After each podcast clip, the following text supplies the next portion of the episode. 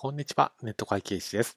ネット会計士の簿記会計入門塾、独学で簿記3級合格を目指す講座の売上原価問題編について解説をしていきます。はい、先日の動画で売上原価の仕分けの考え方について解説をしました。その一つが、売上原価を仕入れ勘定で計算をするといったものです。ですから、えー、考え方としましては、決算をする前は左側のように繰越商品が100、仕入れが1000となっています。でこれを、えー、集計、計算をすることで、右側の数字になるように計算をするということです。売上原価が1050。これは仕入れ勘定で計算をします。で、繰越商品が50になるようにすると。このためには、機種の繰越商品を100減らす必要があると。仕入れの金額を100増やす必要があると。これが一つ目の仕分け。ですから、これの仕分けで仕入れが増えて繰越商品が減ることを意味しています。で、もう一つが、これで仕入れの金額が1100円になったので、その中から期末まで繰り越商品として残っている金額を引かなきゃいけないと。だから仕分けの右側で仕入れ50と書きます。一方で、えー、繰越商品として、えー、50円残っているということが分かっていますから、繰越商品の50円は左側に資産勘定ですので、左側に書くと。この仕分けの意味は、仕入れを50円減らしつつ、繰越商品を50円増やしているという意味になります。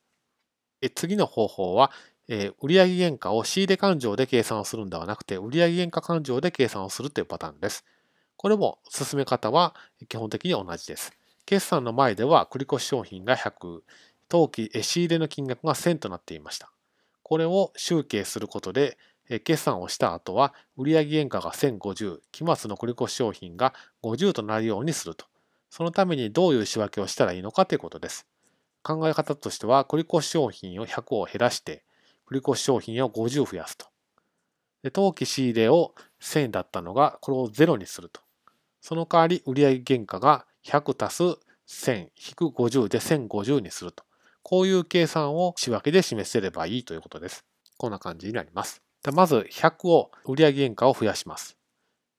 で、繰越商品を100を一旦減らしますと。この時点で繰越商品は0になっています。その金額はすべて売上原価のところに行っています。で仕分けの2つ目が、え、繰越商品50残っているってことは分かっていますから、繰越商品50っていうふうに資産を増やします。で売上原価はその分は期末に残っていますから、その部分は売上原価ではないということで、50円を売上原価から減らします。仕分けの1つ目のパターンでは、仕入れのところで売上原価を計算していたんですけれども、今度は売上原価といったところに数字を持っていきます。